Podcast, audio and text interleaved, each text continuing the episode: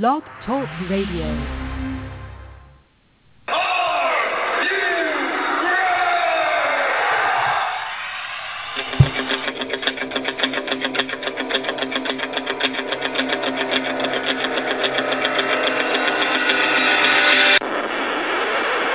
It's time for the Ken Reedy Show!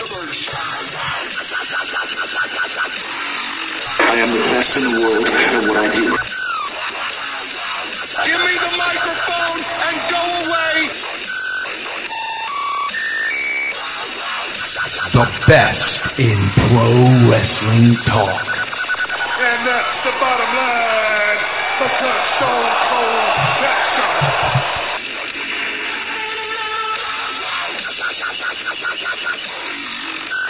This right here is the future of wrestling. And it begins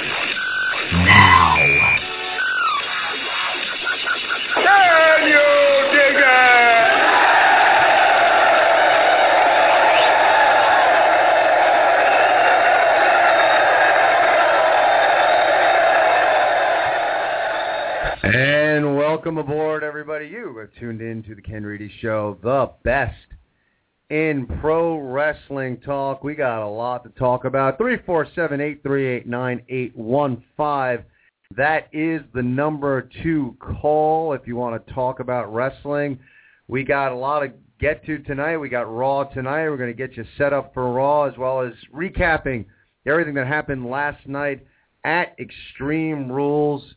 Like I said, gave us gave you the number three four seven eight three eight nine eight one five. Check us out on Facebook, facebook.com slash the Ken Reedy Show. We got a show chat going on there right now, and go go get your friends. We're so close.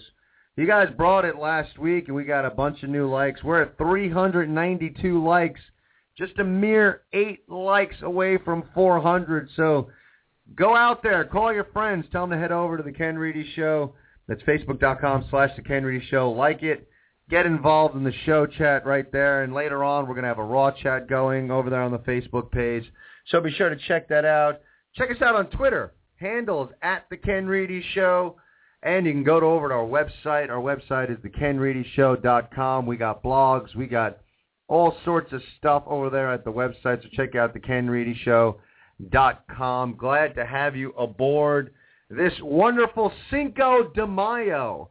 Happy Cinco de Mayo to all. Hope you're all having a good time. Hope everyone's going out and uh, getting tacos and cervezas to celebrate this evening right before uh, Monday Night Raw. So have a cerveza while you listen to the Ken Reedy Show this evening. With so much to talk about, couldn't do it alone. Got my tag team partner on the line. Dave is here tonight. Dave, how are you doing this Cinco de Mayo evening? Well, it, I'm certainly not, you know, uh, enjoying a cerveza and tacos. I'm having a, a nice London broil steak just off the grill cooked by my girlfriend, but I am enjoying this wonderful Cin- Cinco de Mayo. Very excited, and we got so much to talk about, and it's it's it's amazing when you look at everything that happened last night. And before I get into everything, I got to give a shout out to uh, Anthony and Jazz who who who hooked us up with some tickets. Uh, our producer Michelle and myself were able to go to uh, Extreme Rules live uh, yesterday. So thank you so much. Had a great time being there live, and thank you to everyone who came by and hung out for a bit at the the Ken Reedy Show tailgate, the extreme tailgate, if you will. It was it was an interesting day. It was it was sunny, it was cloudy, it was windy, then it was pouring, then there was a rainbow, and it was sunny, and then it was just it was an odd day, but we had fun. We grilled, we drank, we talked wrestling. It was a good time. But you know, amazing stuff going on. I mean, you have like this this creepy child showing up last night, and and who knows who this kid is. Uh, confronting John Cena, why it's now bringing children into the fold, into the family. What does it all mean? We have the Shield and Evolution in a knockdown, drag-out fight going all over the arena, climbing upstairs. Unbelievable matchup, extreme, extreme matchup, if you will. A main event, championship on the line. We have a flaming table. Kane goes through a flaming table. Unbelievable moment in Extreme Rules. Not to mention, over the course of the night, we have a brand new Intercontinental Championship. And with all this being said, the one thing that I really am itching to talk about is the incredible, the unbelievable, the stupendous opening match. WeeLC blew the doors off the place. What did you think of the WeeLC match, Dave? Well, you know, you sat in the arena. I watched it at home on the WWE Network for nine ninety nine a month, mind you, with a six month commitment. um, and I, I, I thought you're welcome, Vince McMahon. I thought it was a pretty fun match. I mean, they really utilized the the the the, the little person factor. Um, for those that you know were in attendance live, I don't know if you could see, but there were little people that were commentators. They had Jerry the King Smaller, Micro Cole, and uh, JBL. And they had all three little guys with a little announce table. They had a little referee and a little ring announcer, but they used the you know the, the tables, the ladders, and the chairs really well. They got 3MB involved and Los Matadores, and I just thought it was a fun match. I, you know, a Northeast crowd, especially like New Jersey, has been known in the past to uh, to to to really let the let the you know the wrestlers know how they feel about the performance in the ring, and not in a good way. But they were, you know, you were there in attendance. There was a pretty live crowd for that match. You know, Hornswoggle and El Torito, give it up to them for for putting on a hell of a performance. Yeah, I was I was surprised. I, I got to be honest. I mean, we were out tailgating, and and I actually, you know, my attitude was I, I don't really care if we get in for the opening match. Um, I was not enthralled by the idea, but uh, you know, not to. I mean, it is what it is. Uh, the only gripe I have for, um, you know, the matchup is being there live. Honestly, it was difficult to see some of it because they're little. Um, but I did think so. There were a couple times, like when I go to live events, um, I try to watch the match, like the action in ring. I try not to watch the screen. Um, but in that match, I kind of had to, uh, you know, jump over and look at the screen a couple times to to see what was going on. Um, but it was it was a really entertaining matchup. I was really pleasantly surprised. The crowd really got into it. And uh, you know, I thought they utilized both uh, you know the, the both factions well to, to mix them into the match. Uh, some entertaining spots and uh, you know the the step ladders and the small announce table and everything. So I, it, live, it was definitely entertaining. I'm curious, Dave, because and it's kind of cool that we can talk about this tonight and kind of go back and forth um, on how things translated live in the arena as opposed to how it looked like on television. I was not privy to hear any of the commentating. I'm curious, uh, comparatively speaking, with, with the little people commentating versus uh, the everyday commentators, uh, what were your thoughts?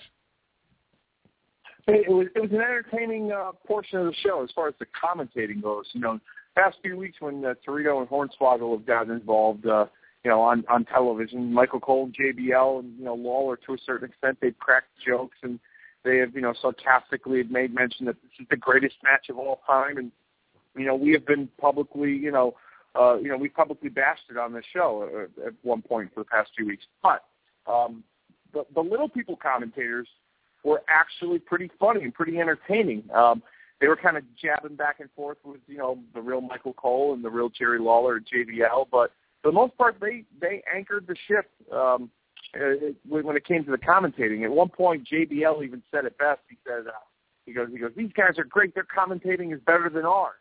And uh, the, the little people, you know, um, a little JBL had a hokey, like you know, Southern accent, uh, talking to Michael Cole about conspiracies, and um, I think uh, the, the little Jerry Lawler at one point had a Jim Ross reference with Slobberknocker. Uh, so I mean, it was it was entertaining. It was fun, and it didn't.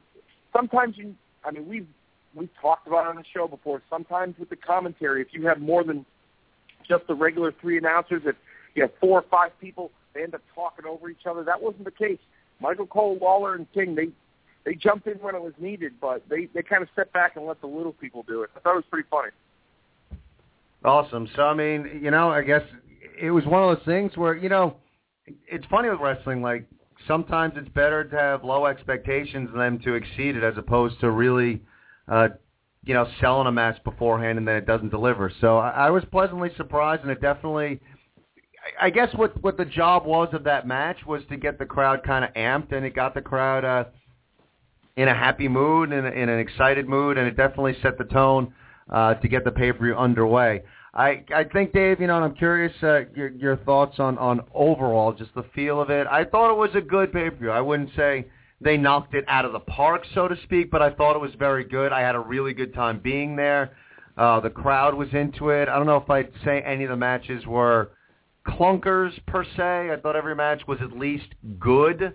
Um, and and one of the things that that kind of struck me with this pay per view leading into the pay per view, as well as the pay per view itself, is you know in years past we have talked about it on the show about the WrestleMania hangover and how you know WrestleMania will come and go, and then it seems like they just drop the ball and and storylines uh, don't work, and and they you know it's not the best writing afterwards, and you know some criticism over the years has been you know it seems like WWE just cares about WrestleMania, and they kind of let the the rest of the year kind of flounder about. I thought that from WrestleMania to this pay per view was fun. I've enjoyed Raw most weeks. I thought the pay per view was fun, and now coming out of the pay per view, I'm kind of excited to see where storylines are going from now. So, all in all, I mean, I don't know if I'd give it an A, but if I was grading it, I'd, I'd probably give it a solid B. I thought it was a very entertaining pay per view. I thought it was too. The, the, the live crowd was really into it. You were there, so you can you know elaborate more. But it translated well on television. Um, there, there wasn't a bad match on the card, in my opinion, and it seemed like you know every every match the crowd was really into it. Um, and the match itself, the match quality was good. Um, you know, between the Intercontinental title match, the the, the opening triple threat match, um, you felt, in, at least in my opinion, I felt like a sense of change. Like, and we've talked about it since WrestleMania. I can say it till I'm blue in the face. We can hashtag it and get it trending, but the changing of the guard, and I really felt that more than ever on this pay per view. Um, you know, especially where matches were placed, the placement on the card.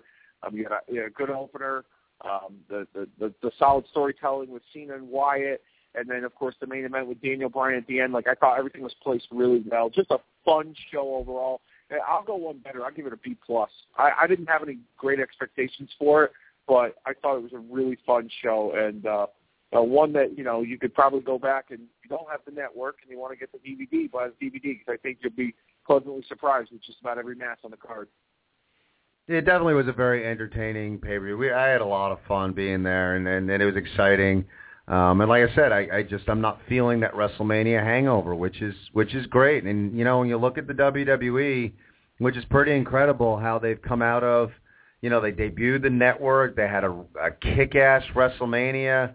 Uh, now they they have another a solid run between WrestleMania and the next pay per view, and another solid pay per view. Uh, WWE is, you know, they're they're firing all cylinders right now. Uh, the, you know, everything is working. Um, it's it's pretty incredible to watch, and one of the most intriguing storylines going right now. And as you said, Dave, you know, the changing of the guard, and you know, John Cena, for better or worse, and whatever anyone wants to say about him, you know, we don't hate on him here.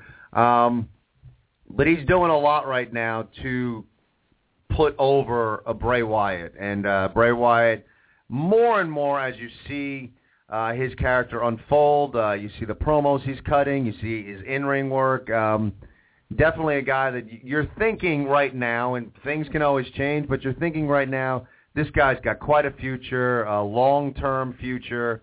Um, you know, sky's the limit where this guy can go, and you know, win or loss, uh, regardless with this guy, just being in a program – with Cena is continuing to elevate this man's uh, credibility. It's continuing to elevate his career. Um, you know, it's just a good spot for Wyatt to to be in. Um, the match last night, it was an okay match. It was one of those matches, honestly, where I, I think with WWE he's gotten to a good spot with reconciling with the PG product, and uh, they're able to kind of keep it violent uh, within reason and keep their PG rating. Um, this was one match that, with it being a cult leader, so to speak, uh, questioning one man's uh, legacy and integrity, um, trying to break him down as a man. Uh, this was a match, uh, you know, if, if, if being in the cage, I, I think a little bit of blood really would have helped the intensity here, really would have helped the feel of the match. Like I said, I thought the match in and of itself was mediocre. Throw a little blood into the mix, and all of a sudden it amps up the intensity. Maybe I'm just a, a cold-hearted, evil sociopath that wants to see blood. But I'm just thinking, as a wrestling fan, I think it would have added a bit to the match. That being said, as these two individuals, and it's two individuals, it takes two to tango. It is John Cena and Bray Wyatt. They're continuing to tell a phenomenal story. And as much as I will say that I thought the match was mediocre, somewhat underwhelming, the end was really cool. Uh, to have a kid there with just a creepy effect on his voice. Uh, what they're doing now with you know, it's not just everybody else. It's not just the adults and everything. It is the children. The children now have officially turned their back on John Cena. Uh, this storyline continues to have legs. I am curious to see where they're going to go with it tonight. I don't want. I honestly am getting to a point with this program. I don't want there to be a blow off match. Like I, I want it to continue. I want to see this continue. I know eventually it's going to have to end, and they're both going to have to go off in, in different directions. But I am so enjoying this storyline. I am really glad that last night was not the blow-off match. That, that there's definitely going to be a continuation of the storyline. I I'm just I'm thoroughly enjoying the storytelling. So so Dave, for my money last night, mediocre match, very interesting ending. Still for me, the most intriguing storyline in the WWE right now. And you get to keep your money because I agree with you. um, it was it was a very mediocre match. Um, what I noticed about the match more than anything, there was there was little things that that got my attention. First of all, we've seen steel cage matches before where they always say that you know it's, the, the cage is designed to keep guys out, or, you know, to keep guys from getting in, not guys coming out. And they used it pretty well in terms of the Wyatts trying to get involved because you know there's always a way that they're going to weasel a way around it to to get past that stipulation so they can come up with an intriguing end to the to the match. Um, so I thought it was interesting how they got you know Harper and Rowan involved. What else was interesting from a viewer's perspective at home, something that you pro- you know you obviously didn't get to experience was, you know, during Wyatt's entrance, they showed a lot of the people with the cell phones, and it's and, and the cell phones were kind of rocking from side to side, going along with the, with the, the sound of his theme music, and the commentators were really um, putting forth a great effort in talking about the the, the growing popularity of Bray Wyatt. They, they've gone to great lengths to even say that the that members of John Cena's Cenation have turned their backs on him and have joined, you know, have, are literally following the buzzards. At one point, at the end of the match, after the finish with the child, with the, with the spot at the end, um, JBL said, you know, he, he, he said something along the lines of, uh, you know, this message is getting out. People are listening. Um, you know, it's time to follow the buzzards. And, uh, you know, it seems like more and more as the days go on and as the weeks go on with Bray Wyatt that they're they're really starting to embrace the eventual turn when he becomes a babyface, when it when they officially like endorse him as a hero, um, you know, for his character, and that's what I found to be interesting. And there was, I don't see a John Cena heel turn, but um, Bray Wyatt and what he's been doing last week, that stuff with the kids, and anytime you get kids involved into a heavy storyline that involves, you know, like um, emotional thoughts and cult-like um, aspects to it. It gets pretty heavy and pretty deep, and he's definitely touched a nerve, and it's gotten a lot of people's attention, whether it's good or bad. But it's gotten a lot of people's attention, and he's he's definitely moving onwards and upwards, regardless of whether he takes the final pinfall or he gets the pinfall in that feud with John Cena. Yeah, and it's funny because I, you know, it, what I find interesting about you know wrestling and, and people who talk wrestling, like when when I was when I was younger and first started learning like the terms, um, you know, I, I when I first learned the term getting over or putting someone over, it was never in the context of a single match. It, it was when someone helped to, you know, someone was putting someone over. It was helping their character uh, maintain relevance, uh, elevate the character, uh, you know, make them a, a bigger star than than maybe they already are. And that that was like how I I always took the term putting someone over. It never for me it never resonated as like a, a win or loss. Now I know it kind of means putting someone over in, in the match context is is you know the person winning. Um, but in a broader sense, you know, John Cena is putting Wyatt over, and I agree with you. It doesn't matter who who winds up taking that final pin. Uh, John Cena is is putting that character over. He's putting Bray Wyatt over in the larger sense. Uh, this is something you know I, I'm really enjoying, and and you know, look, he's John Cena, and he's still going to be the top guy as far as the corporate goes, and there's there's a reason for it.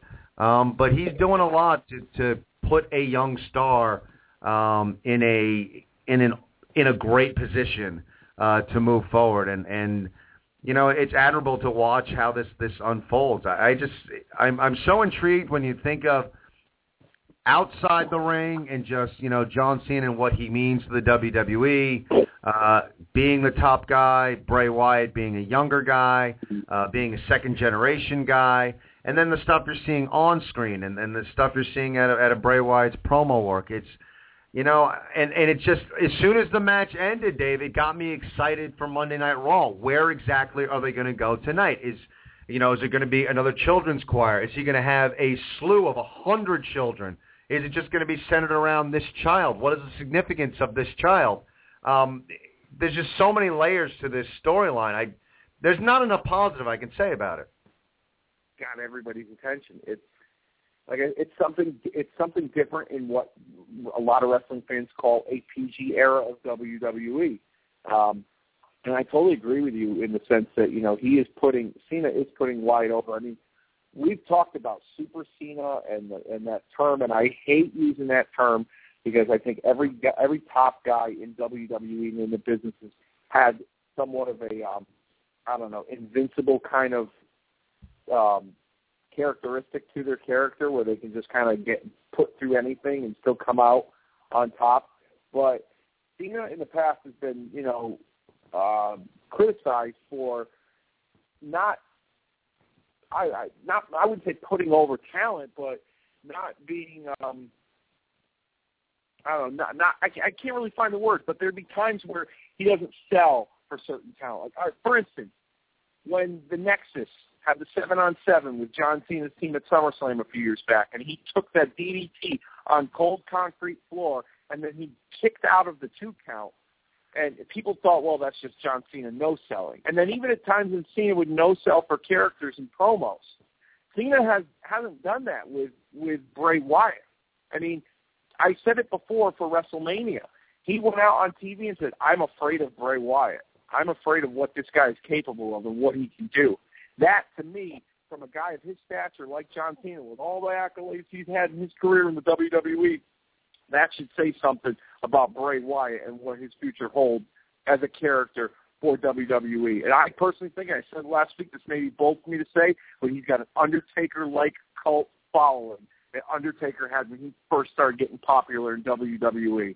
And I just find it interesting that Undertaker's streak had ended, and now Bray Wyatt is coming up and ascending and rising uh, up the ranks of WWE. I, I just find it very interesting the timing of all that. I, I couldn't agree more. I, you know, he, he's just an interesting character, and you know, he's the first guy that I, I've seen in a long time that right off the bat, I'm thinking, I'm starting to think all-time great. Now I know it, it I, I'm getting ahead of myself, but it just it the promos are like wow, you know, these are promos that I'd I'd put up against you know anybody else. Now again, it's a small sampling, so I can't put him in that upper echelon uh, just yet, but you know his his promo work is astounding, and you know it does as a wrestling fan, it does get me excited. Like where where is the future for this guy? You know where do they go with him? How does this character evolve when they turn ba- when they turn him babyface? You know what? How do they do it? Does the family turn on him? Does he go out on his own? Does the whole family go babyface? Uh, you know, how far can Bray Wyatt go? Does Bray Wyatt get that run with the championship? There's just there's so many things surrounding him, and and for me, you know, I haven't been. You know, we were big on on Dolph Ziggler. You know, we've been big on some. We're we're really high on uh, Roman Reigns from the get go, but I'll tell you, man, like Bray Wyatt, I'm just I'm really excited to see, you know, where this guy can go, and and and I'm excited to see where this program's going to go, and and consequently, for the first time probably in a long time, uh, you know, I'm, I'm kind of excited to see where Cena's going. And where that character is going to go. You know, it's the first time in a long time that, you know, maybe you're starting to think, could there possibly be a, a Cena heel turn? Um, again, I think for the both of us, we're not going to bet money on it, and you know what? We're not going to beat a dead horse on analyzing like a potential Cena heel turn. Um, but it's got you thinking about that.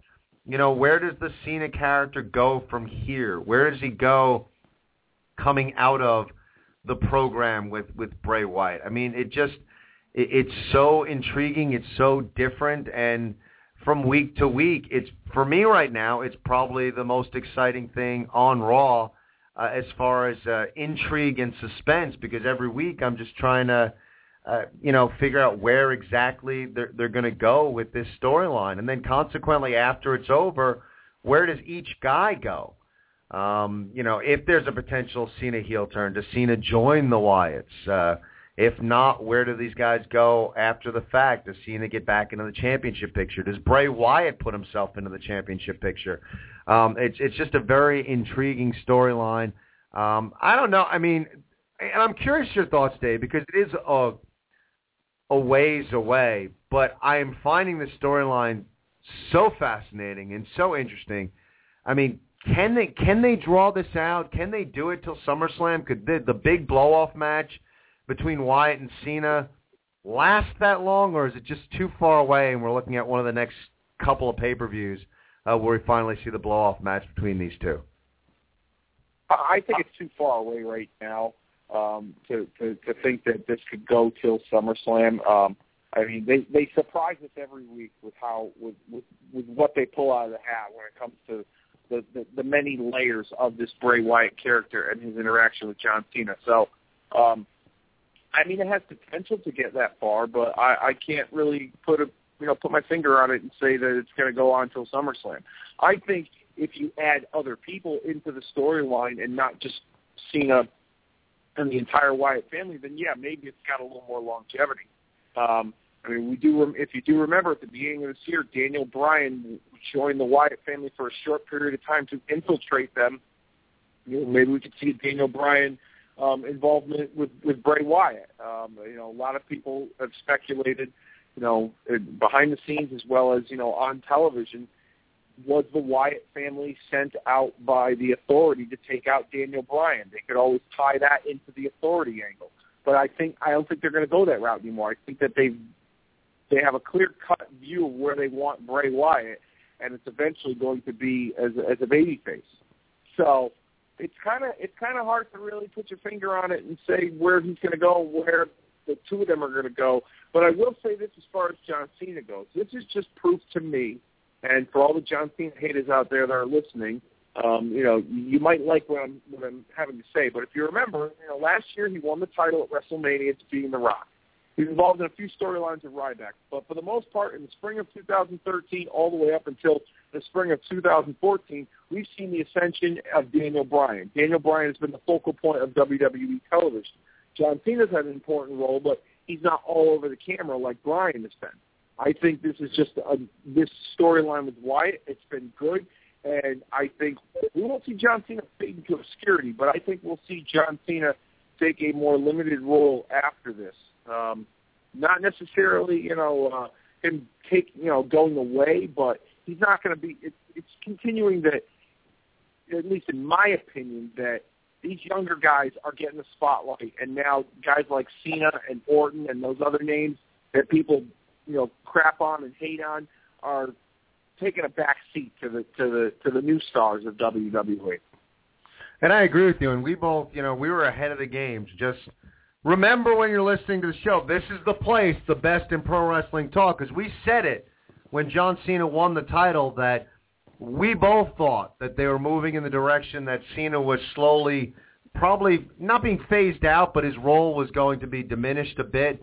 And we both were in agreement that maybe not the last, but that was going to be one of the last runs uh, for John Cena with the championship belt. And you know, right now where we stand now in 2014, uh, you know, you start to wonder, will we ever see another championship run from John Cena? But this is definitely, you know, you know, maybe it's a little extreme, but Cena's kind of on the back nine of his career. It's time for these younger guys to uh, take over. John Cena's done an amazing job, and he's been great being the, the focal point of the company. Um, but I, I'm foreseeing, and I totally agree with you, Dave, that his his role is going to continue to shrink over time. Should be interesting to see how everything unfolds here. Three four seven eight three eight nine eight one five. You guys have been real patient on hold.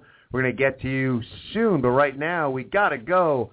It's time for the news. You only hear it here. It's time for the Day 5 50 News Report. Thank you very much. Like you said, you only hear it here every single Monday night at the top of the hour on the Ken Reedy Show. And this is the Day 5 News Report. Our top stories this week, reports coming out of Extreme Rules last night suggest that WWE superstar Batista might be sticking around till after the WWE Payback pay-per-view instead of leaving to promote his upcoming summer blockbuster, Guardians of the Galaxy. It's being speculated, however, that WWE officials, including Chairman Vince McMahon himself, reportedly were trying to ask Batista and convince him to stick around a little longer after the animal reportedly turned down a match with Daniel Bryan at Payback next month. It's being reported that Batista, as well as other talents, are currently unhappy on the financial front. Since pay-per-view buy rates have dropped with the launch of the WWE Network, pay-per-view bonuses were big bucks for talent appearing on those events. And with no explanation being provided for compensation, some talent, including Batista, are reportedly very unhappy, and WWE officials are also unhappy with the animal. In relation to that story, our second story, word in WWE is that depending on Batista's decision to stay, WWE officials are strongly considering doing a Kane Daniel Bryan buried alive match at Payback. The reason behind the closing moments of last night's event with Kane rising up after the clean pinfall was used as an excuse if Daniel Bryan versus Batista does not occur. In the land of TNA, despite all the negative press regarding a revolving door of talent, a bright spot, and former X Division TNA original may be close to signing a new deal with the promotion. Low Ki, otherwise known as Kaval from the WWE and Ring of Honor, worked a one-night only event recently, and he also looks to be close to signing a new contract. Reports indicate the contract will consist of Low Ki working as a wrestler in the X Division, as well as an agent for X Division matches. Rumor has it, new TNA superstar MVP was a big supporter and proponent of Low Ki coming back to the promotion. Global Force Wrestling, the new promotion, operated and owned by former TNA founder Jeff Jarrett, issued a press release this week announcing a future partnership with AAA in Mexico. The deal will consist of both promotions exchanging talent to use for their respective promotions. The Jarretts are no stranger to AAA in Mexican wrestling, as Jeff Jarrett once brokered a deal between AAA and TNA for exchanging talent during his tenure running the company. And our fifth and final story this evening. Speaking of TNA, former TNA Grand Slam champion, the phenomenal AJ Styles, won the IWGP heavyweight title at a New Japan Pro Wrestling internet pay-per-view. And now, excuse me if I can't pronounce this. This might Fukuoka, Fukuoka. I, I apologize. I, I know it, it, I'm drawing a fine line here with how this is spelled and pronounced. Japan this past weekend defeating, and excuse me if I butcher your name too, Katsuchika Okada. Styles is the first American wrestler to win the IWGP Heavyweight title since Paul Heyman's client, Brock Lesnar, who ended The Undertaker's undefeated streak at WrestleMania 30, won that particular championship back in 2005. And there you have it. That was the Day 5 News Report, only heard at the top of the hour every single Monday night here on the Ken Reedy Show. Ken, back to you. Good stuff. Yeah, it's obvious that the AJ Styles leaving TNA is totally a work. Congratulations to AJ Styles. Um, you know, one of the things we wanted to get to, we're going to get to your calls in just a moment, but we, we you know, we, we, we cut it from last week's show. We're going to start a new segment here on the show. What are you watching on the WWE Network this week? And, uh, you know, right now on the Facebook page, facebook.com slash The Ken Reedy Show, we got uh, show chat going on right now. We'd love for you to jot down there what you're watching because we're just enthralled. We're in love with the network and, uh, you know, so many things to watch. And it's funny, Dave, because I've kind of hinted at this, but it's the WWE Network can help get you in shape because this what I do when I when I'm doing cardio at the gym, I'll pull up like an event or something um, on the network. But my rule now when I'm doing cardio is if the the like I usually do 40 minutes. If the 40 minutes ends and I'm in the middle of a match, I have to keep going. I'm only allowed to stop doing cardio once they stop wrestling. So I wind up doing extra cardio. The network is helping to get me in better shape. There's no limits to how great this network is. But over the course of this week, you know, so many things I, I've been hitting uh, on the network. And, you know, my favorite show maybe on all of quote-unquote television right now is The Legends House. And I know you're watching that too, Dave. Flock of flamingos. Flock of flamingos. Flock of flamingos. Tremendous. Just, I, not enough great things to say about Legends House, Dave. Oh, I think it's hilarious. Mean Gene steals it for me. I mean, Pat Patterson's funny. They're all great. Um, it's just a fun show to watch. I can't I can't explain. I and you know what I think about too. Like I think about you know the the the interaction that these guys have, and hopefully the success of this show will will will garner WWE to uh, do a second season. The rumor was the second season if they're going to do it, they want Hulk Hogan involved. So I can just imagine some of the other names that you put in that house, man. I'm telling you, it's, it's, there might not be a house left. Uh, it's just a fun show to watch. It's tremendous, and it, you know everyone's got a you know such a unique character, and putting them all you know in under the same roof, I, I I'm just thoroughly enjoying it. But everything out there, you know, it's it's amazing. You know, over the weeks since I've had it, you know, I've I've watched uh, uh you know bits and pieces of a couple of WrestleManias. Um, I love the WrestleMania Rewind show. I've caught a couple of those, uh, but specifically this week, um, I love the fact that they they do post a lot of the documentaries on there and uh, I caught the Edge documentary, which was uh, tremendous. I really enjoyed it. And one of the things I enjoyed watching the Edge documentary, it, it's he had a, an amazing career. And I knew that, but it's like watching the documentary, you forget like what a tremendous career he had. And very few guys had that that you know upper echelon stature of being a a tag team specialist and a singles uh, special. I mean, he was a star a bona fide, over-the-top star in, in both categories. And, uh, you know, he's a guy that is not readily spoken of when you talk about all-time greats. Um, but really, you know, watching the documentary, and a very interesting guy, and uh, perhaps a, a very underrated career. But I really enjoyed watching that documentary. Yeah, I, I um I didn't watch it on the network. I do own it on DVD. I'm a big collector of the documentaries. I love the documentaries that WWE puts out. I think they do a tremendous job. And the Edge one, uh, you know, no exception. It's a great. It's a, it's a great documentary. Uh, yeah, it's it's. I think you're right. Very underrated career.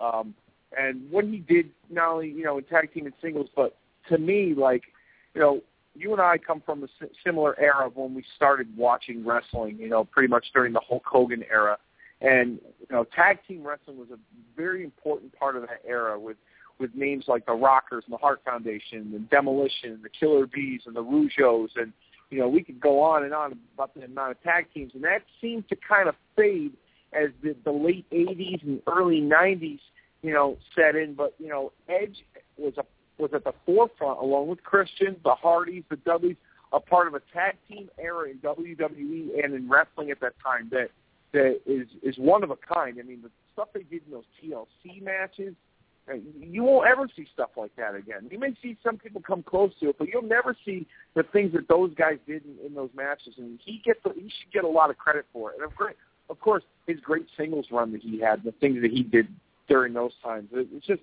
it, it's an awesome documentary and a very underrated career, in my opinion. Very much so. What anything you like sticks out for you this week that you caught on the network? I watched the uh, the you know you mentioned the WrestleMania Rewind show earlier, and uh, I, I've gotten into that. You know, being being a sports fan like uh, like like you and I are, you know, I love the fact that they have Gary Thorne, former hockey announcer, former Mets announcer. I believe he works for the he does uh, baseball for the Orioles on their local television affiliate now from, uh, for for the Baltimore Orioles. He's got such a great voice for his narrations of uh, you know the, the WrestleMania Rewind shows. I think it just adds some more credibility to those shows. I watched the one with Big Show and Floyd Mayweather, and uh, I, I went to that WrestleMania, and you know Mayweather going into that was supposed to be the baby face. It was supposed to be uh, it, it, on the show. Big Show announced that it was supposed to be him and Mayweather as a tag team facing Mysterio and Batista. It was supposed to be a big tag team match, but uh, Mysterio tore his tricep, and they kind of went a different route and they they talked about you know the, the night that Mayweather broke Big Show's nose. He wasn't really that wasn't really supposed to happen, and the drama behind that, and then the build up towards it. And you know, I'll say this, you know, Big Show, he's a reliable guy in the ring, and definitely can hold up his end. And I could see why they put him in there with Mayweather. And Mayweather, to his credit, you know, hell of an entertainer. He's a he's a, he's a great boxer. He could fit well in WWE. He had a pretty good match and they camouflaged that match a lot with, you know, Mayweather's group, his handlers that he had there. But he did a great job himself hyping that match. He's the king of his own pay-per-views. I mean, he sells he sells the shit out of his pay-per-views. Excuse my language.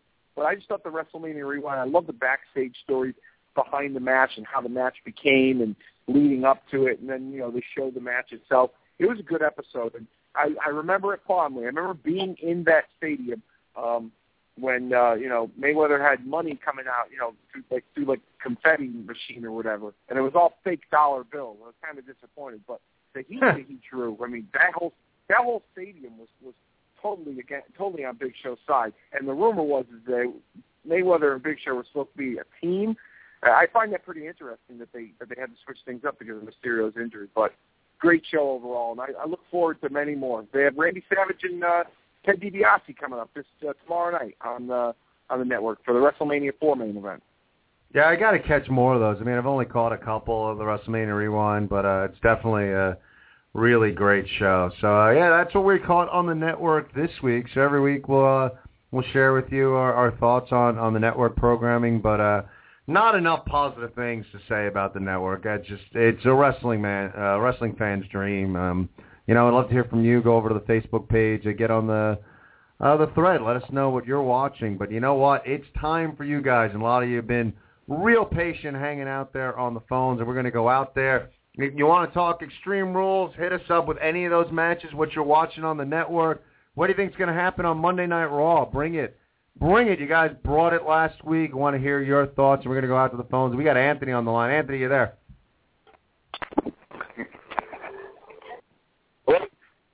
Hello? Hey guys, can you hear me? Hey, how you doing, Ant? What's up, guys? How are you?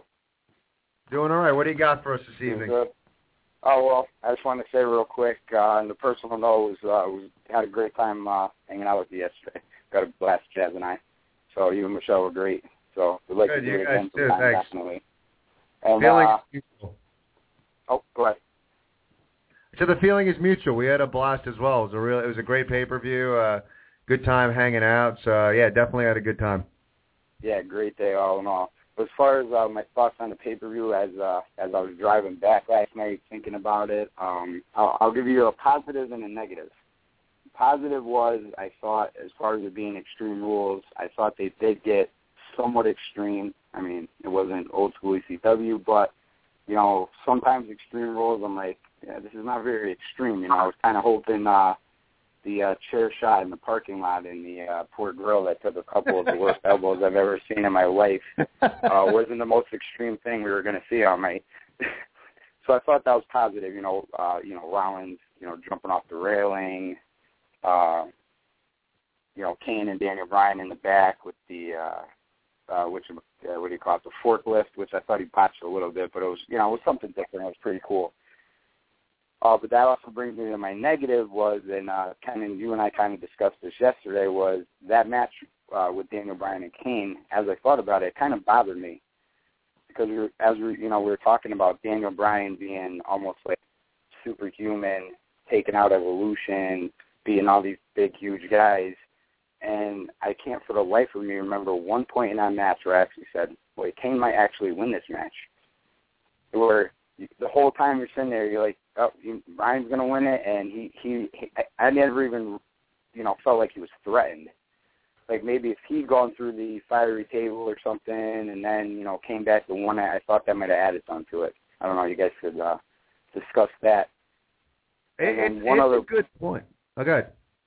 No, one other quick one uh, was I was with the um, the kid coming out for Cena.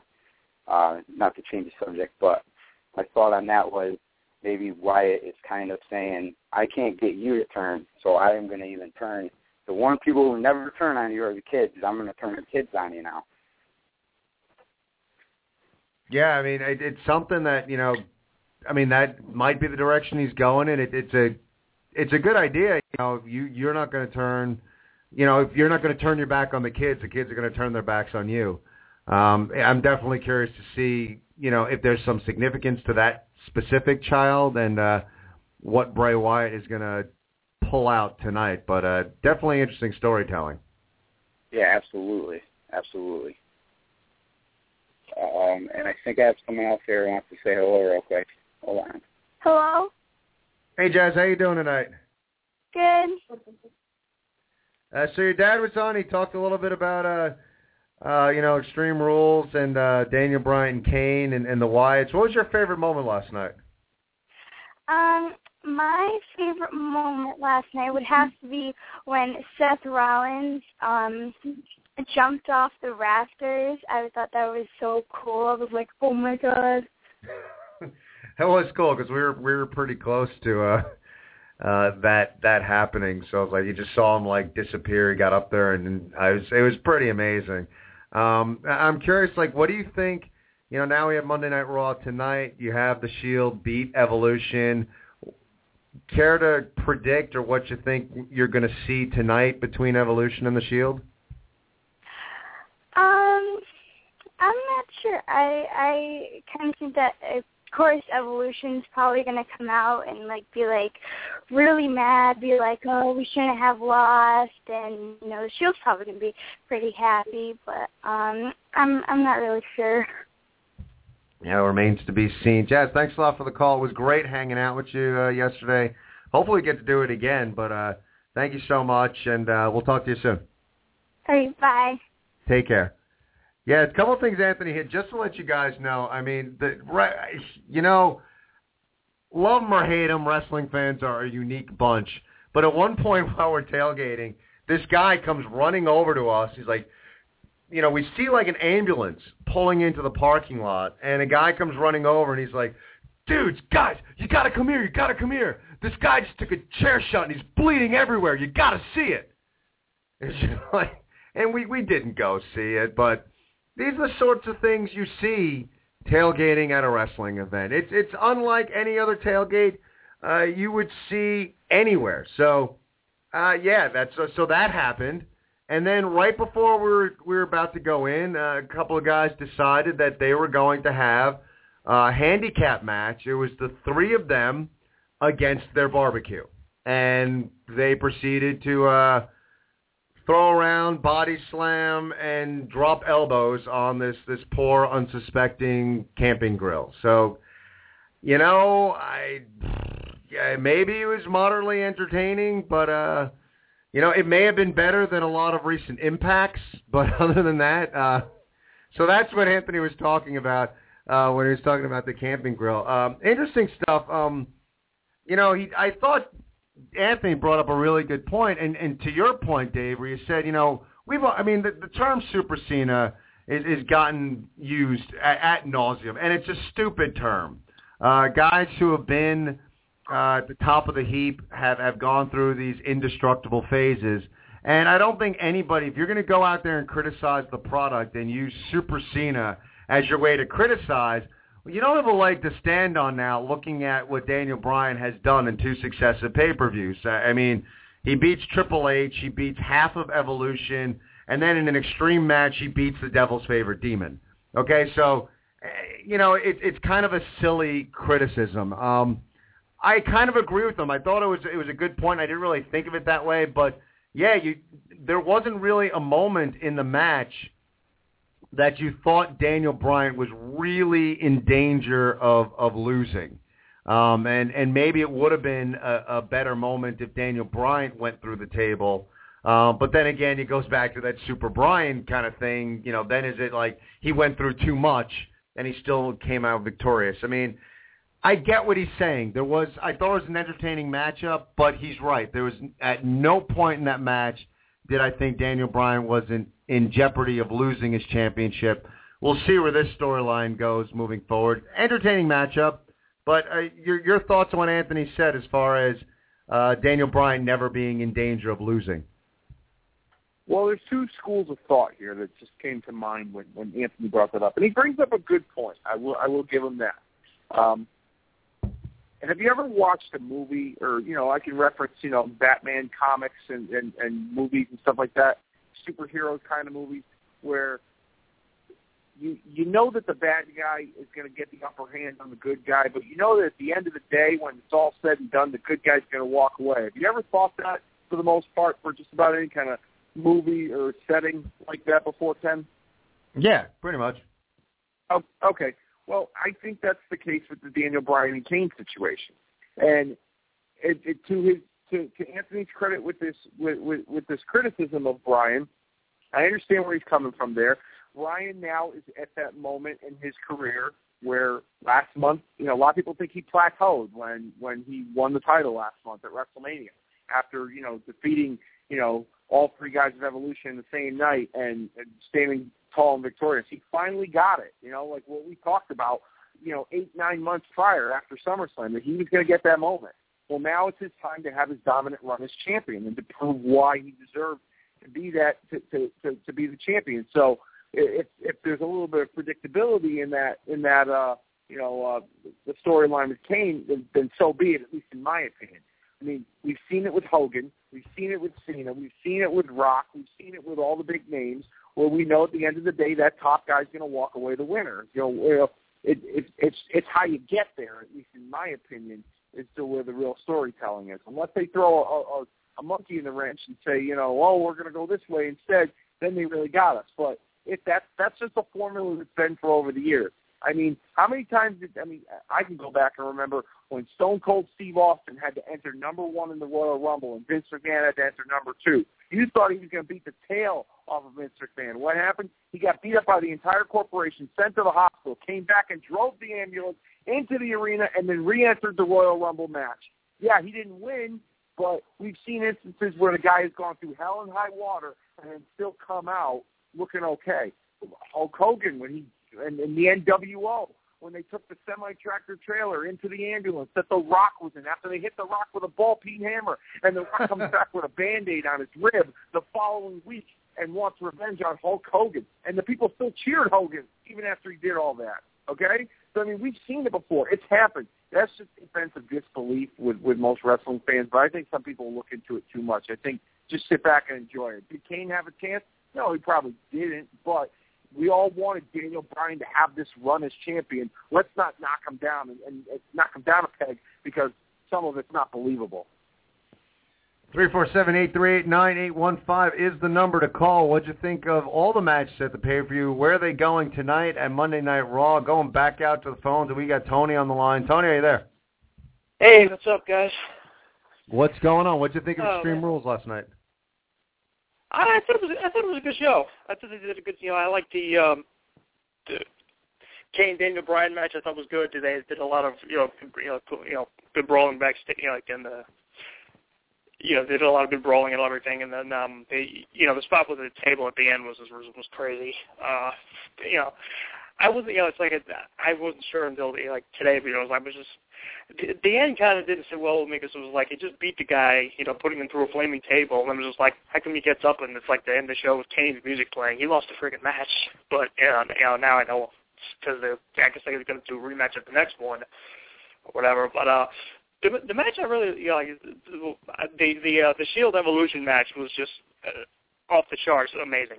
That was just like you know you know just doing. Uh, the brawl with the four of them in the uh, in the crowd, and then you know like Seth Rollins diving uh, onto onto the other guys, and was just like, wow, holy shit! Like this is this is getting extreme. You know, I was just, yeah, and it was it was, it was cool because you know when we were there, like I had to come home and I, I watched that spot because where we were sitting, I, I saw Rollins come off the the uh, the the stairs, the the stands, where, and then he disappeared. We were, we were really close to him, uh, but we couldn't see exactly where he landed. So I had to come back and like watch because I, I I didn't watch the screen during that moment. I was watching Rollins uh, come off the the top of that thing. So uh, it was definitely a really cool spot. And uh, like you said, I mean, as much as you know, Anthony kind of hit on it that we won't get to ECW level. Um, there were moments last night where, in this PG era, with a, a pay-per-view named Extreme Rules, uh, you, you had some extreme ro- moments, which was pretty cool. It did, yeah. I mean, well, I mean, it's called Extreme Rules, so yeah. I mean, this is, I guess, like the, the I guess this is the pay per view where they go all out and do that stuff. and then it's in the it's in the title and all. Uh, yeah, but yeah, I, overall, I, I really enjoyed the show. I like the the opener too, the uh, Cesaro, Van Dam, and Swagger. I thought that I thought they had a great match. I know. Um, the only thing that happened, I noticed, I, I I don't know if you went back and saw it, but after after Van Dam pinned Swagger, the announcers forgot that it was an elimination match because the referee count, you know, the referee counted three, and they were, and then everyone were like, "What happened? Did he kick out at two and seven eighths?" They forgot it was an elimination match. Well, yeah, I I haven't watched that match back yet. I just I watched most of uh, Evolution and Shield, and that's it. That's all I've gotten a chance to watch. Dave, did you catch that with the commentating? Um, I noticed that I don't I don't I don't I didn't catch that they forgot it was an elimination match. I just think that they they they weren't sure if Swagger had kicked out or, or not. Um, it's, that's that's how, that's how I could see it. But I mean, maybe I'll have to go back and watch it again. Actually, no, Michael Cole actually said first pin or submission wins after they had already said it was elimination. So yeah, I, I think they did. I think they did mess it up. But um, that said, it was good. It, it was it was still a very entertaining match. It was a good match. You know, I like the. uh you know, like we have a, you know, the, the Biggie and uh, Bad News Barrett was uh, was good stuff too. I mean, the fans are really the fan, you know, really getting behind uh, Barrett there. You know, it's you know, it's like that's another gimmick. It's like you know, it's like I didn't think would be, uh, you know, it's like oh my god, what are they doing to this guy? And it's like now it's you know, it's like you know, he comes to the ring and takes the mic and he you know just says, oh, I've got some bad news for whoever it is he's whoever it is he's facing. You know, it's it's actually better that way than having him you know like stand at the podium and just say, "Oh, I've got some bad news for you fans. You're all whatever." You know, so I, I think I, think they're actually taking uh, it's it's actually better for them. You know, better. I don't know. As far as the uh, the, the cage match goes, I think I think you know it's like the story, the the the, the angle of, of this has been you know like the whole. Oh man, it, it's been great. You know, like the the angle, like the the feud, the rivalry has been has been has been unbelievable. But you know, it's like a, it's like I don't know. It just seems like every time, like it happened at WrestleMania, it happened last night. It just seemed like Cena and Bray they got in, the, they have the one-on-one matches, and it just I don't know. It just seemed kind of weak to me. I don't know. It was just like even you know, it was like even kind of the way Bray won. You know, it was like or the yeah, the way Bray won. You know, it was just like you know, I mean, him fighting, you know, him fighting off the other two guys and what and whatever. You know, uh, I don't know. I just, I just thought the match was kind of eh. You know, it was you know like I said, it, you know, it, it wasn't like. Uh, you know, which is which is kind of you know because like I said, this this storyline this storyline has been really well done. I'm you know like you know you know Bray getting the kids to to follow him and all that stuff. I mean that that stuff was awesome. That stuff I kind of agree with you. I mean, I thought the match was okay. I didn't think it was great. And one of the things, and, and who knows, maybe they're leading towards a a Hell in a Cell match or something like that. I mean, the one, the one thing that, that you know, the interference of of the the Wyatt clan got to be a bit much for me, and then you know leading into the match, it was you know I'll finally get you in a cage, and and that's where you know keep you in and keep the the family out, and and you know it, it was just constant uh, interference, and I get it, and that's that's where the characters are. Um, but yeah, I thought the match was mediocre. I thought the ending was interesting, and it's one of those weird things that it was almost like, you know, sometimes the you, you have Raws, you know, or the TV product that that leads you up to the pay per view, and then the pay per view blows you out of the water. Uh, as much as I thought the match was mediocre, it got me excited for Raw because I'm really curious to see the next step uh, in in this storyline. But I mean, we talked, discussed a little before that the the match was was kind of mediocre. We'll see where this this storyline goes, but it's definitely been uh, it's made for entertaining television to say the least. Tony, thanks a lot for the call, and uh, well, we'll talk to you next week. Let's see what they give us tonight on Raw. All right. Take it easy. It's interesting. Like Tony brings up, you know, you guys are really. I'm enjoying the calls tonight, bringing some some really great points. You know, and and we're kind of all over the place, but who cares? Just you bring up the points, we'll discuss them. What he said about Bad News Barrett, and we're both big uh, Wade Barrett fans. Um, I'm not the biggest fan of this bad news gimmick. However, you know, Tony's point, it does work a lot better now that we got wrestler Wade Barrett and we don't have standing on a ridiculously tall podium Wade Barrett. That guy, I mean, being in the arena, holy cow, did that place pop when he won. He's over like a million bucks right now. For me, the guy is talented as all hell. Probably should have had a run with with the big strap at at some point already. Um, injuries and stuff has sidetracked this guy's career, but hopefully he's back on his way up the ladder. Uh, interesting to see how this character has, has unfolded with Wade Barrett. Well, I've been a, I've been a Barrett fan since he debuted. I like his work. I mean, for a guy that you know was relatively young on WWE TV, his first year on TV, he was involved in a main storyline with John Cena for the better part of seven or eight months. So uh, I, I thought I thought he had done really well for himself and showed to me that he's got a bright future. Kind of similar to how we were talking about Bray Wyatt earlier. He had a you know at that time that's how I felt. Um, when they repackaged him with the Corre, I didn't really care for it, but it was kind of a Nexus takeoff. Then when they flew him out there on his own, and they kind of did that underground bare knuckle fight club kind of feel where they did the vignettes and he grew in his beard, I thought that really could have worked. And they didn't really go as far with it as I thought they were going to, um, which kind of disappointed me. And he just kind of floundered.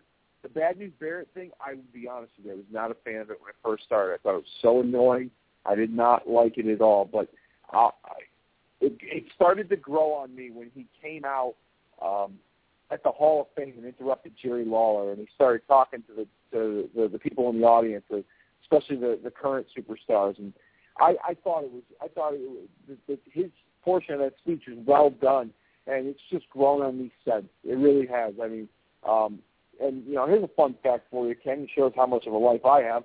I mentioned this to my girlfriend last night as we were watching this. The last time Wade Barrett won the Intercontinental Championship before last evening was in that same, that very same building, the night after WrestleMania 29, defeating your favorite wrestler of all time, The Miz. So it kind of seems like everything has come full circle for Wade Barrett, and uh, hopefully, as time goes on, he'll get more and more, uh, you know, recognition. Uh, his status will continue to grow in WWE, and I'm not hopeful for a rebuilding of the Intercontinental Championship, but I think the Intercontinental Championship will help him move up the ladder, and they seem to have found something that you know creative likes, that he likes, and that the audience likes that is getting him over. Um, and from what I understand, this character originated on the JBL and Cole show on the YouTube channel that WWE has. So it seems to have a little bit of a following, and uh, it, it's showing on TV. But I, I, it's grown on me. I like it, and his in-ring work is good. So he's got a, he's got a fun gimmick that he can back up with his in-ring work. I like it. Agreed, and, and curious to see. I mean, I'm hoping right now, and especially seeing the pop he got last night, that maybe you know both can feed off each other. And, and you know, again, preface this by saying I don't think we'll ever see the IC title uh, raised to a level that it, it once was. But you know, hopefully Barrett being over like he is can do something for the belt, and and hopefully having the belt can do something for for Barrett. You know, hopefully it's it's a you know it's a good package altogether. You know, him having this strap. Uh, but it was. You know, it was it was wild last night because and and I'm I'm with you, Dave. You know, the Corre was terrible. The Corre was awful. But other than that, you know, been a big fan of, of Wade Barrett since he came in, and I've been waiting for this guy to blow up. And uh, you know, last night that the pop he got after he won the belt, it just it, it was really encouraging to see someone holding up the IC title and the crowd going as nuts as they were going. So we'll see what happens with Wade Barrett. Uh, you know, hopefully that they, they move in a good direction with his character. Three four seven eight three eight nine eight one five is the number to call. What do you want to talk about? Extreme Rules. What what are we going to see tonight on Monday Night Raw? Going out to the phones. We got Dank on the line. Dank, are you there?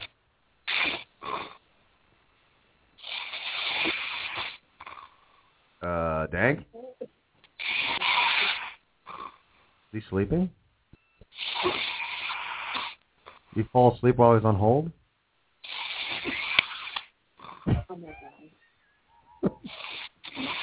I'll put you back on hold there, Dank. If you wake up soon.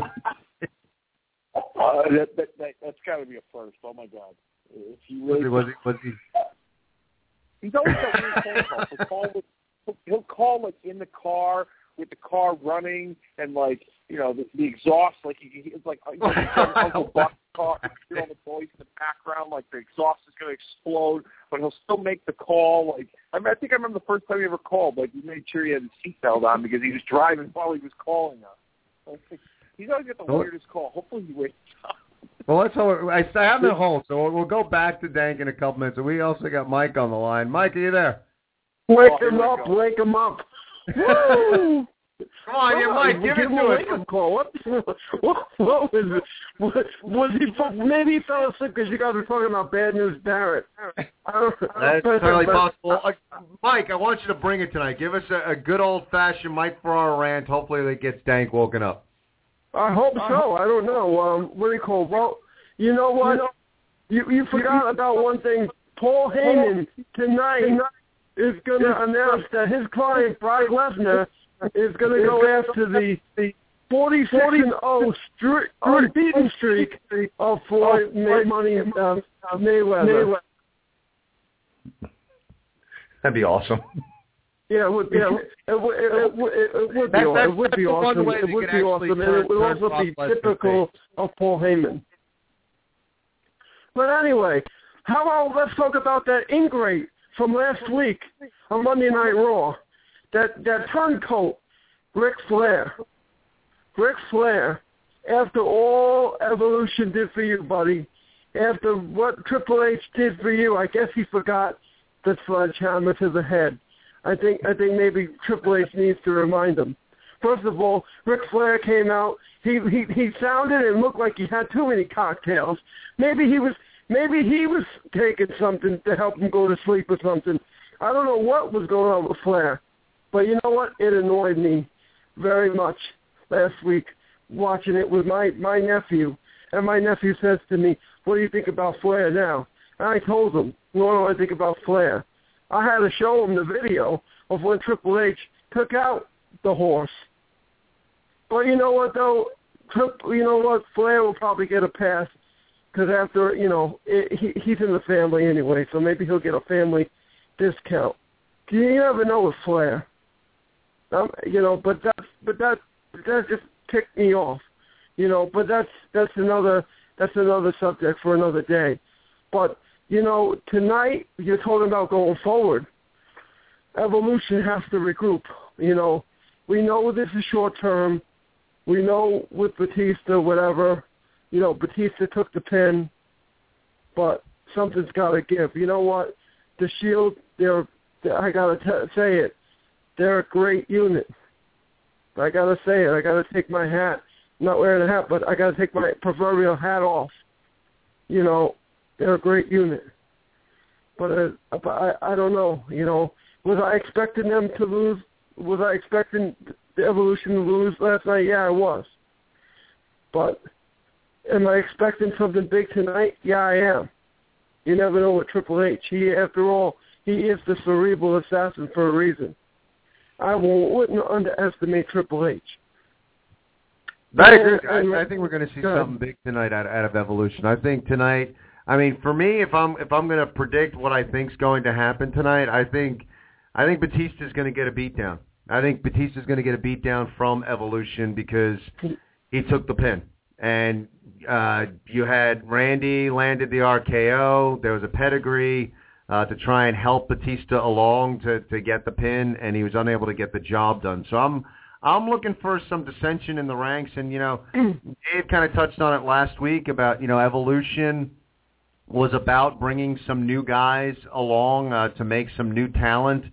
You know, maybe they give uh, Batista a beatdown and they uh, have a new guy or guys join up with Evolution to to help give them the rub. But that's I agree with you. I think we're going to see something big. I think we're going to see something. Maybe we'll see a U.S. title change. Uh, tonight uh, the Shield uh, in this 20-man battle royal. Uh, Ambrose putting his U.S. title on the line. So I agree with you. I think we're going to see some big things uh, tonight, and I think it's going to be uh, a, a pretty exciting Raw. It's interesting bringing up that segment last week, and I'm curious what you thought, Dave.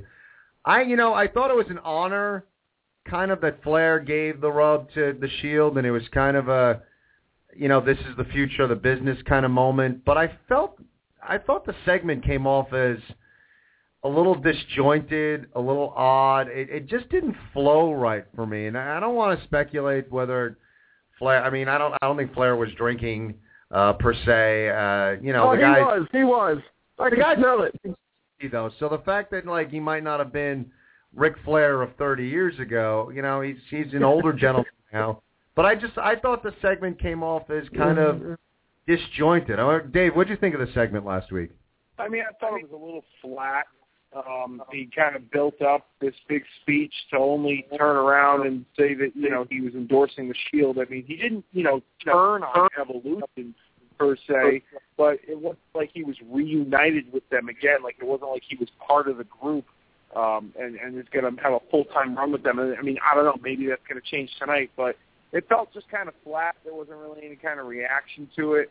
Um, maybe if there was, maybe if Flair got like physically involved and like physically turned on one of you know the members of Evolution and endorsed the Shield, maybe it would have had more of an impact. But it just didn't. I don't think with the live crowd and the way it came across TV that it really uh, that, that that it really came off good, at least in my opinion. But I understand where they were trying to go with it. They were trying to build up the Shield to have them as equal to Evolution, by having a former member of Evolution and Rick, you know, Ric Flair, you know, a big name as it is, endorsing them. I mean, I can understand why they wanted to do that, but I just it just didn't come off well. That's all. No, and and you know what? Speaking about Ric Flair, I, I read a rumor. I don't know, Dave, if or Ken, if you read this, but it seems that Ric Flair, I'm hearing, might want to come back on the road until until, as he puts it, he gets his house in order. So supposedly Flair wants to go back out there, and uh, but he just has to get his house in order. I don't know how true that is. You know, the house of the house of Flair. You never know with with with, with uh, you know with what Ric Flair um has you know is gonna is gonna do. But Yeah, I, Mike, I I, Mike, I, I did read that. I, I, I What do you think hear about that, Mike. And I mean, they want they wanted him to be involved again. I mean, there were rumors of him last year, the year prior, managing Dolph Ziggler and endorsing Ziggler. So they they they put him on TV a few times since the uh, the SummerSlam incident with the with uh, you know him uh, drinking too much and and they they put him on the pre-show and post-show panels on pay-per-views and he was on TV this past week and he was on the the, the old school Raw. So it, seems like they have some confidence in to put him back on TV without without him you know acting out of turn so to speak. But uh, I mean, if he wants back in and they want him back on the road, they, I'm sure they could find a role for him on television uh, to, to to do something meaningful. And uh, maybe I, I think it would more or less be for um, to attract older wrestling fans to, to tune into the network because Flair's got that name recognition from years past with old NWA and WCW footage that they're showing on the network.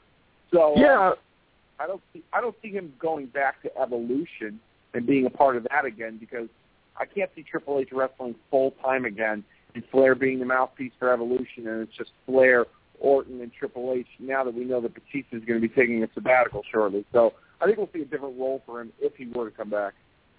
No, it, it is so funny that you guys brought up you you guys well you know Dave again you brought up that Michael Cole show, um, the JBL and Cole show because yesterday my niece and and and, and my godson well my my both my I should say both my godchildren they're infatuated with the Halloween special, and and they were showing my mom and we were watching. I was I was doing something and and I heard something. I heard Hornswoggle because there was a bit in there where Hornswoggle gets scared, and my nephew said, "Uncle Michael will like this," and I went over to it, and it was King Kong Bundy slamming Little Beaver. So I said, "You know what?" So I said, "You know what?" I said, "You know what?" I have it on my my my phone. Um, the you know WrestleMania three. I said, "Let's watch this match together." And and it, and it, of course it brought back memory to me because that was the most heinous thing that King Kong Bundy, you know, could ever do. I mean, it was like, and it was funny because he's like, you know, the way the commentary was, oh my God, and it was like, oh no, the slamming of Little Beaver, and it was like, and then he dropped an elbow on Little Beaver, and it was like, oh my, you know, oh my God.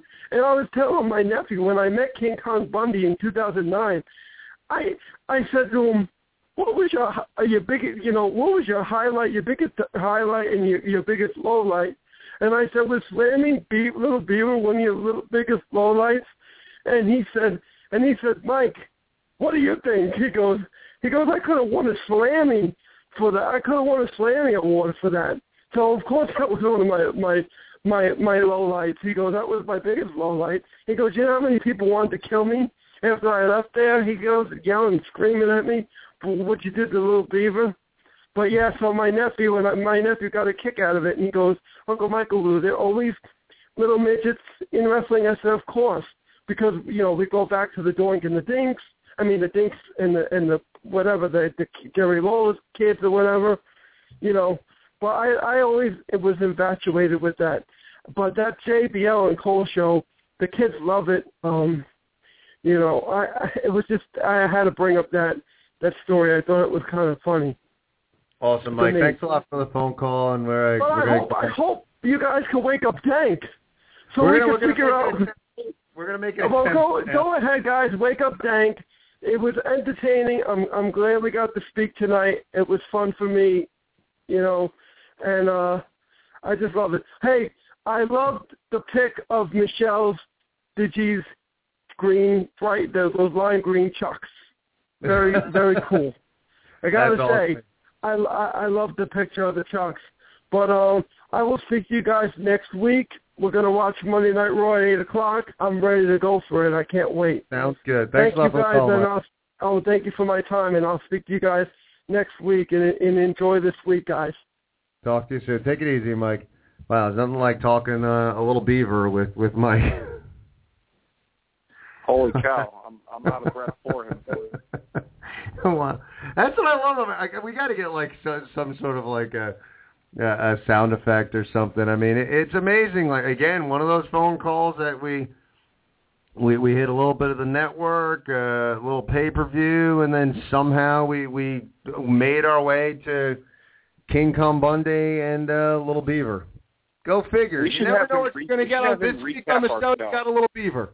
What'd you say? We should- We should have him recap our entire show. He could do it in about five minutes. Everything that we talked about, word for word, he could probably talk about in five minutes. Uh, it's good stuff. Thanks a lot for the call, Mike. We're gonna go back. Well, I'm hoping Dank is awake now. We're gonna go back out to his to Dank. Dank, are you there? I am here. Are Um, you awake? I am awake. At least I think I am. and right as I was calling too was like I was telling myself, just make sure you stay awake. And I was like, yeah, you know, I'm listening to a conversation. What could go wrong? So yeah, I'm here. How you gentlemen doing? Well, what do you got for us? You know that that's all recorded, right? You know that like this whole show's recorded, so like I can go back and listen to you snore at like 20 minutes ago. Oh, I'm I'm actually going to once you guys post it. I'm actually because I, I gotta hear this. I, got, I gotta hear what you guys have to say about this. Um, I'm sure that just like Undertaker disappearing, it's gonna be one of those that you know some people, Michelle, are going to remind me on a very very um daily basis. But anyway, um, I didn't get a chance to watch the pay per view because I was working last night. But I see I that you know, asleep. Huh? I And here we go. asleep Yeah. during the Like you just did this phone call. um, the Bray Wyatt.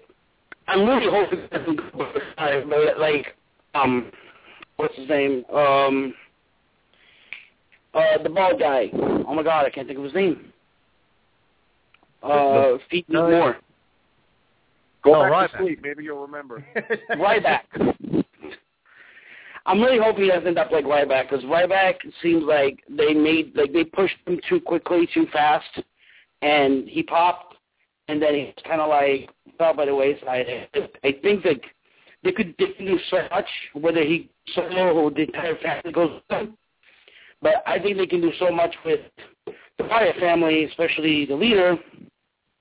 So I'm hoping that they do a better job than they did with Ryback and not him. But that's just my thought.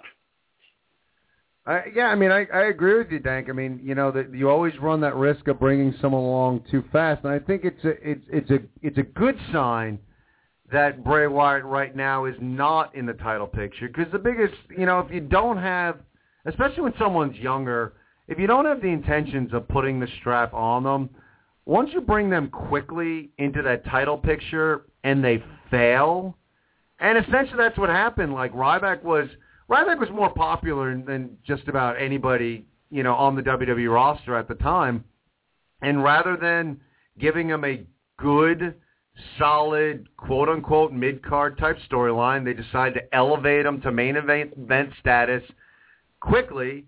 And and again, like once you fail at that, it's it's tough to make him believable again that he could be uh, of that stature. And you know, you you wonder where Ry, Ryback is going to to go as as the years uh, go on. I think it's good for a good sign for Wyatt that this storyline with Cena, as much as Cena is a main event player, the title is not involved. So we got time uh, to put him into that title picture if that's the direction they want to go in. But uh, I, I think you're looking at someone who uh, is more talented than than a Ryback, and uh, fingers crossed. But I think they're going in a good direction with Bray Wyatt.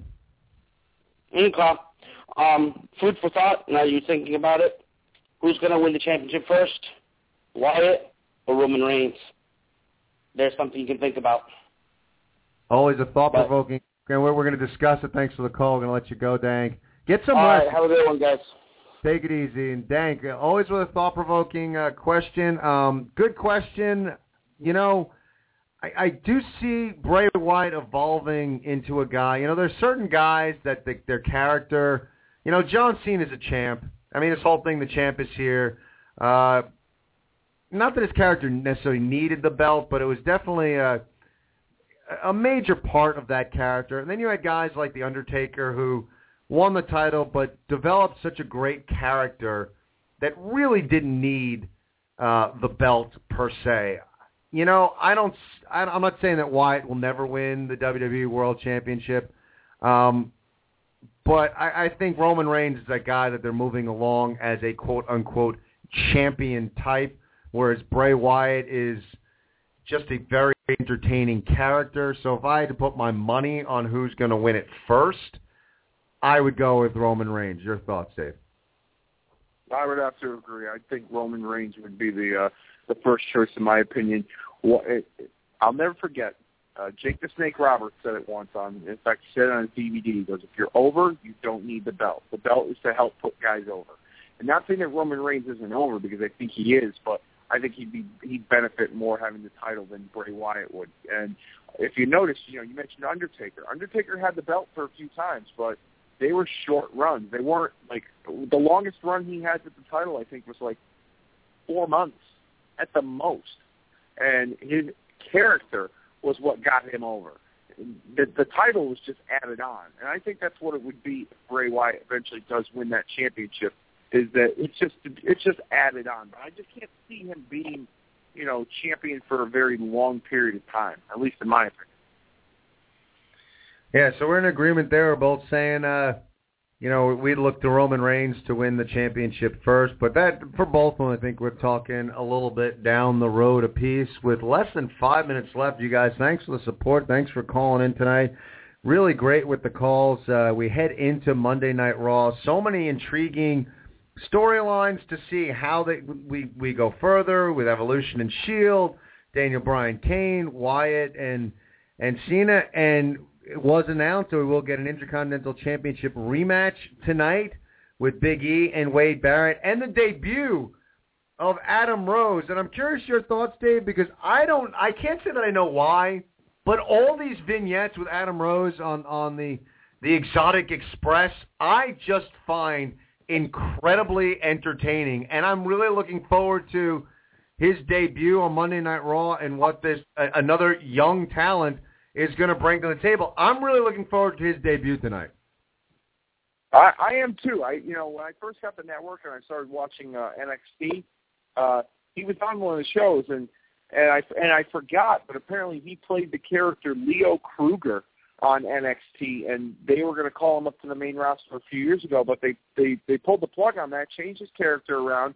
Kruger was more of like a brooding big man kind of, you know, just uh, a, a heel character. He's got this fun baby face, you know, party kind of character that he's got going on here with the Adam Rose experience. And his entrance, at least in NXT, like was was just as happening and just as entertaining as these vignettes. I mean, he would come out and like they'd have all these people dressed up in these funky costumes, like a bunny or you know whatever, and they would be like carrying him out to the ring, but like dancing to the music and partying, and then they would get like they would they would crowd surf him to the ring, and then they would like put him in the ring itself. So I wonder if they're going to do that um, on uh, on Monday Night Raw tonight when he makes his debut.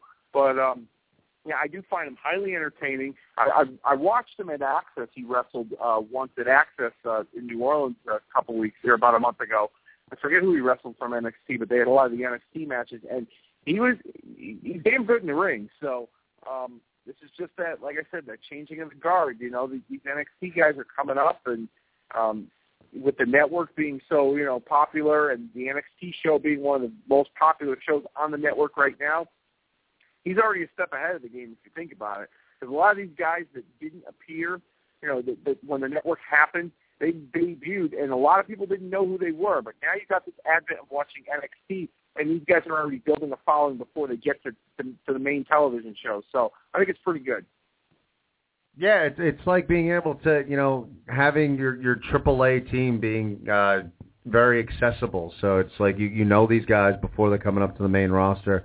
I, I think we're looking at something tonight that could be a very entertaining Raw. A lot of storylines to be facilitated. Uh, do we see a new U.S. champion? Um, Thoughts? We we got about a minute left, Dave. Um, any any predictions tonight? What are you looking forward to most at tonight's Raw? I mean, you know, the landscape of WWE definitely uh, growing.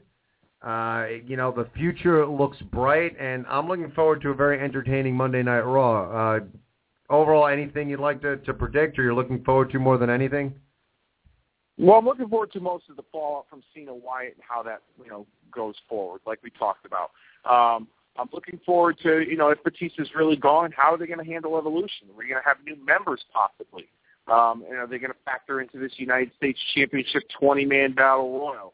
Uh, and where the rest of the Shield goes and how they go further with with, with that storyline. For the most part, the the battle royal and the Wyatt Cena thing and how they handle evolution is what I'm looking forward to most about tonight's Monday Night Raw.